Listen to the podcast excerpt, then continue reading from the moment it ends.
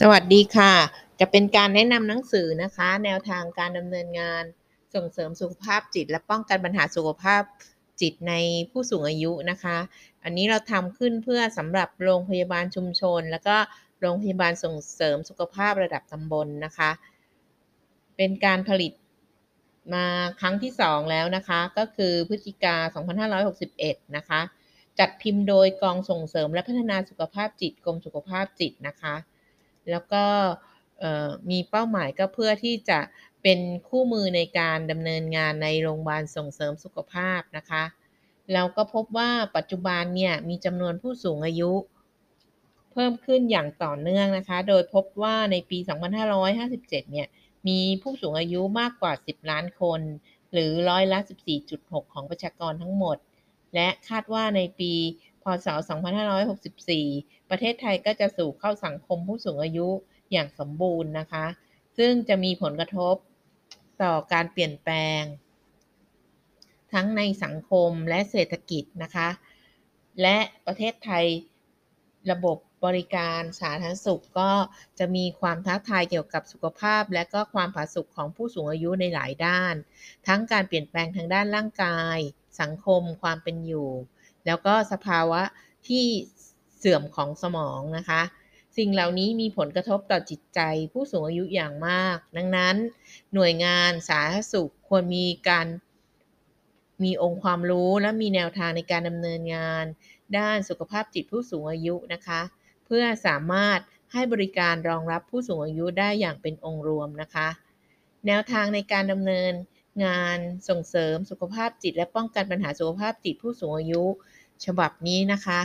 ก็มีความมุ่งหวังให้บุคลากรสาธารณสุข ในคลินิกโรคเรื้อรัง และก็บุคลากรที่ดำเนินงานด้านสุขภาพจิตรวมถึงทีมหมอครอบครัว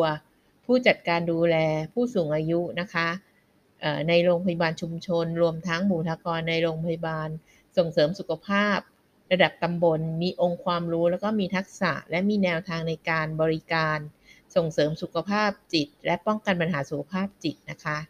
ซึ่งจะทำให้ผู้สูงอายุได้รับการดูแลด้านการเคลื่อนไหวร่างกาย การสร้างความเบิกบาน แล้วก็สร้างความสงบในจิตใจตนเอง แล้วก็ป้องกันสมองเสื่อมด้วยนะคะ การส่งเสริมความรู้รู้สึกที่มีคุณค่า รวมทั้งการเฝ้าระวังคัดกรองภาวะซึมเศร้า การให้สุขศึกษา และการให้คำปรึกษาช่วยเหลือทาง สังคมจิตใจ รวมทั้งการเข้าไปเยี่ยมบ้านเพื่อดูแลสังคมจิตใจของผู้สูงอายุ ในกลุ่มที่พึ่งพาตนเองได้ แล้วก็กลุ่มที่ต้องพึ่งพิงระยะยาว รวมถึงดูแล ผู้ดูแลในชุมชนด้วยนะคะ ในหนังสือเล่มนี้เนี่ยจะประกอบไปด้วย บทนำสุขภาพจิตผู้สูงอายุ การส่งเสริมสุขภาพจิต และป้องกันปัญหาสุขภาพจิตในผู้สูงอายุนะคะ แล้วก็แนวทางในการดำเนินงานส่งเสริมสุขภาพจิต และป้องกันปัญหาสุขภาพจิตผู้สูงอายุในโรงพยาบาลนะคะ ก็มีแนวทางในการดำเนินงานส่งเสริมสุขภาพจิต และป้องกันปัญหาสุขภาพจิตผู้สูงในในชุมชนด้วยนะคะ แล้วก็มีองค์ความรู้จำเพาะที่เป็นทักษะเช่น แนวทางในการดูแลผู้สูงอายุที่มีปัญหาสุขภาพจิต ตัวอย่างมีผู้สูงอายุที่มีความเครียด ผู้สูงที่ผู้สูงอายุที่มีความวิตกกังวลนะคะ แล้วก็รู้สึกว่าตนเองรู้สึกถูกทอดทิ้งนะคะ แล้วก็รู้จู้จี้ขี้บน่นรู้สึกว่าตนเองไม่มีคุณค่าแล้วก็นอนไม่หลับนะคะ ตรงนี้เราก็จะได้ค่อยๆทยอยพูดไปนะคะ ว่าเราจะดูแลผู้สูงอายุได้อย่างไรบ้างนะ ในแนวทางนี้ได้พูดวัตถุประสงค์ของการนำไปใช้ของเล่มนี้ว่า เพื่อให้บุคลากรสาธารณสุขในคลินิก NCD และก็คลินิกสูงอายุในโรงพยาบาลชุมชน ใช้เป็นแนวทางดำเนินงานส่งเสริม สุขภาพจิตและป้องกันปัญหาสุขภาพจิตนะคะ แล้วก็เพื่อให้บุคลากรสาธารณสุขในโรงพยาบาลส่งเสริมสุขภาพจิตประจำตำบล รวมทั้งทีมหมอครอบครัวนะคะ ใช้เป็นแนวทางในการดำเนินงานส่งเสริมสุขภาพจิต ประโยชน์ที่คาดว่าจะได้รับนะคะก็คือมีประโยชน์ต่อหน่วยงานก็คือ เราจะมีระบบการดูแล ผู้สูงอายุอย่างมีคุณค่าคุณภาพที่ครอบคลุมกายใจและสังคม อย่างเป็นองค์รวม ส่งผลให้เกิดความพึงพอใจต่อการให้บริการ แล้วก็ประโยชน์ต่อผู้ปฏิบัติงานก็คือผู้ปฏิบัติงานนี้ก็จะมีแนวทาง ในการดำเนินงาน มีความรู้มีทักษะในการส่งเสริมสุขภาพจิต และป้องกันปัญหาสุขภาพจิต ส่งผลให้สามารถดูแลผู้สูงอายุได้อย่างครอบคลุมทั้งกายและใจ และสังคมของผู้สูงอายุด้วยนะคะ แล้วก็มีประโยชน์ต่อผู้รับบริการก็คือ ผู้สูงอายุที่มารับบริการได้รับการดูแลสุขภาพอย่างเป็นองค์รวม ทั้งกายใจและสังคม ส่งผลให้เป็นผู้สูงอายุที่สุขภาพแข็งแรง ไม่มีปัญหาสุขภาพจิต สามารถดูแลตนเองได้ดำรงชีวิตประจำวันได้ และมีคุณภาพชีวิตที่ดีต่อไป ทีนี้เรามาดูความหมายของผู้สูงอายุกันนิดนึงนะคะผู้สูงอายุเนี่ยส่วนใหญ่เราจะให้ว่าอายุตั้งแต่ 60 ปีขึ้นไปนะตามพระราชบัญญัติผู้สูงอายุปี 2540 มีการแบ่งเกณฑ์ผู้สูงอายุตามสภาพของการมี อายุเพิ่มขึ้นนะคะ เช่น elderly ก็คือผู้สูงอายุที่มีอายุระหว่าง 60ถึง69 ปี ส่วน old เนี่ยคนชราเนี่ยอยู่มีอายุระหว่าง 70ถึง79 ปีนะคะ แล้วก็ very old หรือคนชรามากนี่ก็อายุตั้งแต่ 80 ปีขึ้นไปนะคะ ธรรมชาติของผู้สูงอายุ ผู้สูงอายุจะมีการปรับแล้วก็พัฒนาองค์ประกอบจิต ใจในระดับต่างกันไปนะคะ โดยทั่วไปก็จะมีการปรับระดับจิตใจในทางที่ดีงามมากขึ้น สามารถควบคุมจิตใจ ได้ดีกว่า จึงพบว่าเมื่อคนที่มีอายุมากขึ้น ก็จะมีความสุขขุมมากขึ้นด้วย ผู้สูงอายุมีลักษณะของโครงสร้างกักทางจิตใจ เพราะเป็นของตนเองซึ่งจะเป็นรากฐานของการแสดงออก ของคน แต่ลักษณะของการแสดงออกนะขึ้นอยู่กับปัจจัยต่างๆ ร่วมร่วมด้วย ได้แก่บุคลิกภาพเดิม การศึกษาประสบการณ์ สภาพสังคมในวัยเด็ก อย่างไรก็ดีมักพบบ่อยๆ ว่า ผู้สูงอายุจะมีปัญหาทางด้านสังคมและจิตใจ ซึ่งจะเป็นการปรับตัวเชิงลบนะคะ การเปลี่ยนแปลงที่เห็นได้ชัดเจนแบ่งได้เป็น 3 ด้าน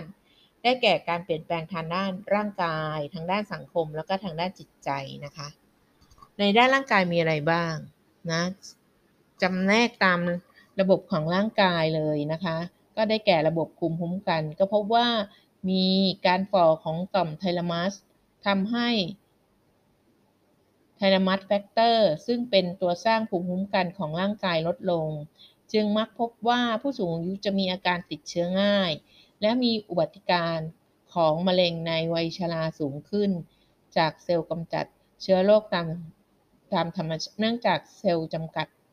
กำจัดเชื้อโรคตามธรรมชาติลดลงนะคะ เราก็จะพบด้วยว่าผู้สูงอายุถ้าติดโคโรนาไวรัสเนี่ยก็จะมีภาวะที่ภูมิคุ้มกัน แย่ลงนะ เพราะฉะนั้นถ้าใครยังไม่ได้ฉีดยาหรือฉีดวัคซีนเนี่ยในผู้สูงอายุวัคซีนป้องกันไวรัสโคโรนาเนี่ยนะคะ ก็ขอให้พาผู้สูงอายุไปฉีดวัคซีนด้วยนะคะ ตามสถานพยาบาลใกล้บ้าน เนื่องจากว่าถ้าผู้สูงอายุเกิดติดเชื้อ โดยเฉพาะโอมิคอนเนี่ยก็จะเป็นได้เร็วขึ้น เราพบนะคะจากสถิติของการรายงานผู้ที่ตายจาก เชื้อโคโรนาไวรัสเนี่ยก็คือผู้สูงอายุที่ยังไม่ได้รับวัคซีนนะคะ ก็เพราะฉะนั้นถ้าใครมีปู่ย่าตายายที่เป็นผู้สูงอายุในบ้านของท่านนี่ก็ให้ไปรับวัคซีนได้นะคะ ต่อไปผู้สูงอายุเนี่ยเราพบว่าผิวหนังพบว่าความหนาแน่นและจำนวนเซลล์ในชั้นของหนังแท้ลดลงทำให้ผิวหนังเปราะบางนะคะ เหี่ยวเป็นขุยง่าย และเมื่อโดนแสงแดดนานๆ ก็จะทำให้เกิดมะเร็งผิวหนังได้ง่าย แต่ใยคอลลาเจนและใยอีลาสติกเนี่ย ซึ่งเป็นความยืดหยุ่นของเส้นเลือดเนี่ยกับแข็งหนาขึ้น จึงมักพบพรายย้ำหรือผื่นแดงเป็นจ้ำๆนะคะที่ผิวหนัง ผู้สูงอายุก็จะมีบ่อยขึ้นด้วย ทีนี้ต่อมาตานะคะ ก็พบว่าไขมันรอบดวงตาและหนังตา มีปริมาณลดลง เกิดหนังตาตกขอบหนังตาม้วนเข้าไปนะคะ หรือขอบหนังตา ม้วนออกง่ายนะคะ นอกจากนี้ยังเกิดการหนาตัวและแข็งตัวของเลนตา มีผลต่อสายตา หรือการขุ่นมัวของกระจกตา หรือการเกิดต้อกระจกมากขึ้น นอกจากนี้เซลล์รับแสง ลดลงเป็นผลให้ไวต่อแสงของจอตาลดลงทำให้มองเห็นในความมืดลดลงทำให้เกิดความพัดมีการพัดตกหกล้มได้ง่ายนะคะ เราก็จะพบว่าผู้สูงอายุที่หกล้มเนี่ยอาจจะมีปัญหาเรื่องสายตาด้วยเรื่องตานะคะ การได้ยินและการควบคุม การทรงตัวนะคะ พบว่ามีการเสื่อมของเซลล์ บริเวณส่วนฐานของโคเรียนะคะ และเซลล์ประสาทบริเวณสไปล่าแอนเจล่านะคะทำให้เกิดการได้ยินลดลง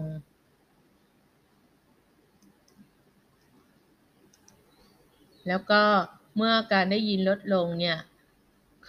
ผู้สูงอายุมักไม่ค่อยได้ยิน โดยเฉพาะเสียงที่มีความถี่สูงนะ บางรายอาจหูตึงได้ นอกจากนี้ก็ยังมีการเปลี่ยนแปลงของจำนวนเซลล์เวสติบูล่านะคะ ซึ่งใช้ในการควบคุมการทรงตัว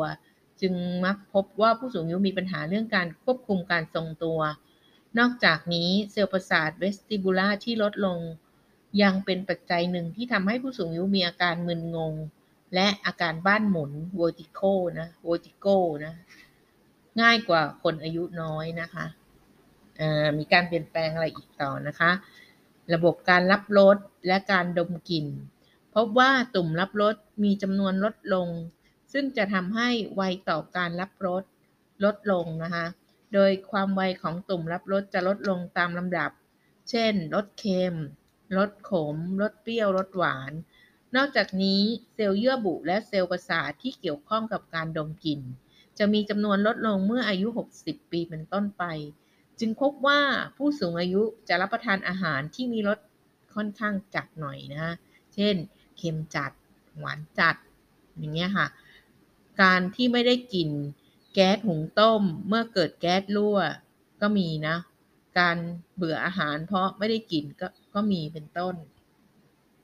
เขาบอกว่าผู้สูงที่มีการรับรสและดมกลิ่นเนี่ยลดลงเนี่ยโอกาสที่ผู้สูงอายุเนี่ยจะเป็นเบาหวานเยอะ เพราะว่ากินยังไงก็ไม่หวานสักทีนะ หรือไม่ก็เป็นโรคไต เพราะว่าเวลาทานอาหารก็ยังไม่รู้สึกเค็มก็เติมเกลือเข้าไปเยอะ หรือเติมน้ำปลาเข้าไปเยอะนะคะต่อไป 1.6 การรับความรู้สึกตามร่างกาย เราพบว่าเซลล์ ที่ปลายประสาทชั้นใต้ผิวหนังที่ทำหน้าที่รับความรู้สึก ชนิดสัมผัสเบาๆ และแยกจุดสัมผัสได้เนี่ยก็ทำงานได้ช้าลง ปลายประสาทใต้ชั้นผิวหนังทำหน้าที่รับความรู้สึก ต่อแรงกดและแรงสั่นสะเทือนมีน้อยนะคะ ก็มีคุณภาพและจำนวนลดลง รวมทั้งจะเคลื่อนห่างจากชั้นหนังกำพร้ามากขึ้น มักพบว่าผู้สูงอายุจะมีความไวในการรับความรู้สึกเจ็บปวด อุณหภูมิสัมผัส และการสั่นเทาของร่างกายลดลงมาก นอกจากนี้ ความไวต่อการรับความรู้สึกที่ซับซ้อนลดลงได้แก่ ความสามารถในการรับรู้ตำแหน่งที่ต่างกัน ความสามารถในการรับรู้วัตถุ และความสามารถรับรู้ส่วนต่างๆ ของร่างกาย จึงพบว่าผู้สูงอายุจะจะมีอาการ ขาชานะคะ บริเวณส่วนปลายของร่างกาย โดยเฉพาะชาปลายมือปลายเท้า เมื่อถูกของมีคมบาดหรือมีดบาดก็จะไม่ค่อยรู้สึกนะคะ ต่อไปในส่วนของสมอง และไขสันหลัง พบว่าสมองมีน้ำหนักลดลงประมาณร้อยละ6ถึง11 นะคะ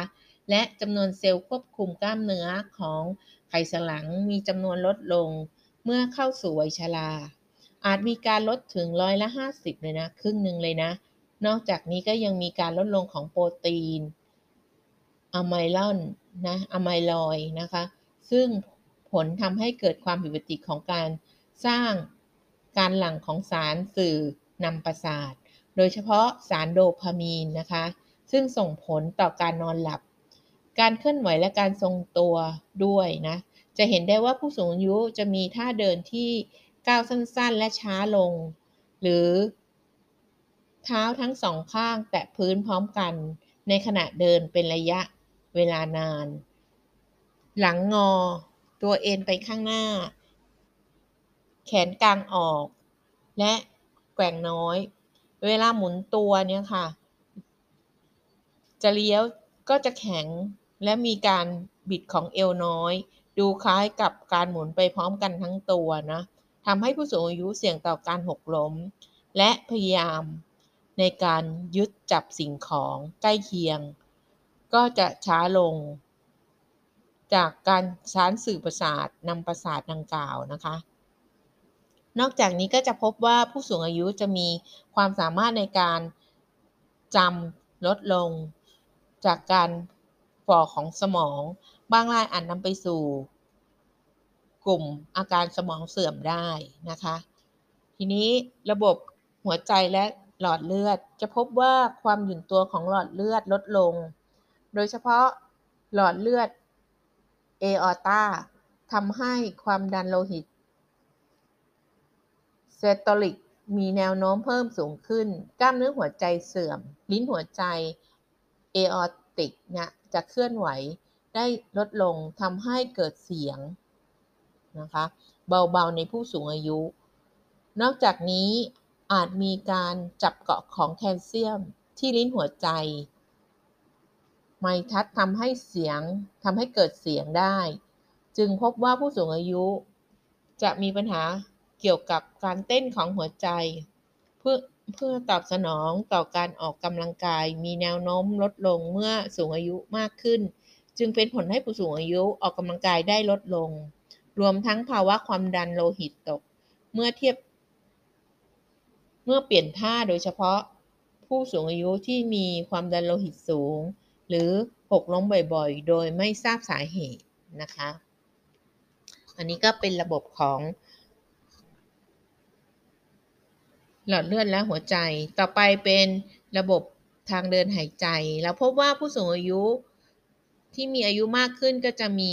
แคลเซียมจากบริเวณหลอดลมและกระดูกอ่อนของซี่โครง มีการยึดตัวของข้อต่อและกระดูกบริเวณหน้าอกนะคะมากขึ้น และมวลกล้ามเนื้อทรงอกลดลง มีการโค้งงอของของหลังนะคะหรือจะเรียกว่าหลังหลังโก่งนะ แล้วก็ทำให้เส้นศูนย์กลางแนว หน้าหลังของทรงอกเพิ่มขึ้น นอกจากนี้ ผนังถุงลมจะบางลง ยืดหยุ่นไม่ดีนะคะ หลอดลมเล็กๆ ก็จะปิดเร็วขึ้นทำให้มีการระบายอากาศไม่ดี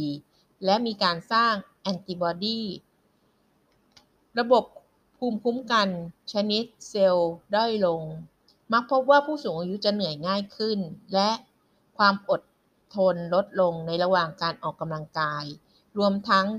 มีการติดเชื้อในระบบทางเดินหายใจก็ง่ายขึ้นนะคะ ก็จึงเป็นไปได้นะคะว่าถ้าสมมติว่าผู้สูงอายุเกิดติดไวรัสโคโรนาไวรัสเข้าไปเนี่ยสิ่งแรกเลยก็คือระบบทางเดินหายใจจะถูกโจมตีนะคะ ก็ไวรัสนี้จะเข้าไปยังหลอดลมหลอดหายใจนะ แล้วก็ไปอยู่แถวๆขั้วปอดอะไรเงี้ย ต่อไประบบการระบบต่อมไร้ท่อนะ พบว่าต่อมไร้ท่อต่างๆ มีน้ำหนักลดลง มีลักษณะของการฝ่อปรากฏขึ้น นอกจากนี้ก็ยังมีการลดลงของการตอบสนองต่อฮอร์โมน receptor ที่เห็นได้ชัดกว่าก็คือการลดลงของ thyroid hormone และหลั่งอินซูลิน การหลั่งอินซูลินก็จะส่งผลให้ความทนต่อน้ำตาลกลูโคสลดลงเมื่ออายุมากขึ้น และมีน้ำตาลในเลือดสูง เมื่อเจ็บป่วย นอกจากนี้ ก็ยังพบการเปลี่ยนแปลงของฮอร์โมนอีพิปเนฟินนะคะ ส่งผลให้การตอบสนองของร่างกาย ต่อภาวะเครียดมี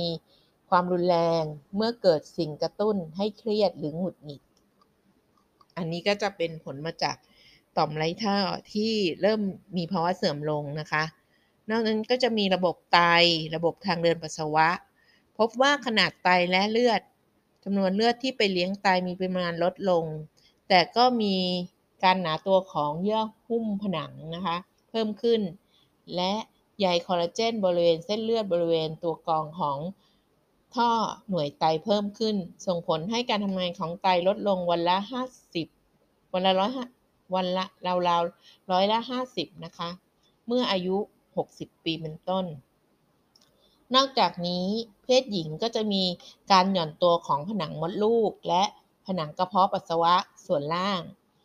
ส่วนเพศชายจะมีกล้ามเนื้อของกระเพาะปัสสาวะที่จะอ่อนตัวและเยื่อบุผนังด้านในของท่อปัสสาวะฝ่อลงเช่นกัน ก็ทำให้มีปัญหาเรื่องการปัสสาวะนะคะ ก็อันนี้จะเป็นระบบ ทั่วไปของร่างกายและระบบโลหิต ก็พบว่าน้ำหนักร่างกายและความสูงจะลดลงเนื่องจากการยุบตัวของหมอนรองกระดูก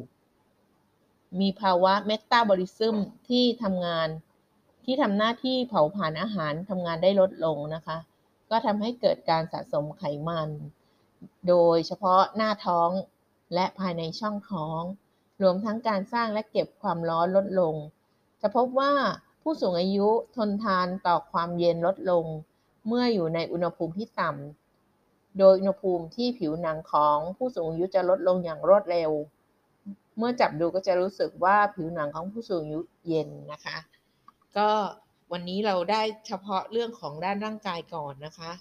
ครั้ง episode หน้าเนี่ยจะมาเรื่องเรื่องพูดถึงเรื่องของการเปลี่ยนแปลงด้านเศรษฐกิจสังคมและวัฒนธรรม ในผู้สูงอายุนะคะสำหรับวันนี้ขอบคุณค่ะ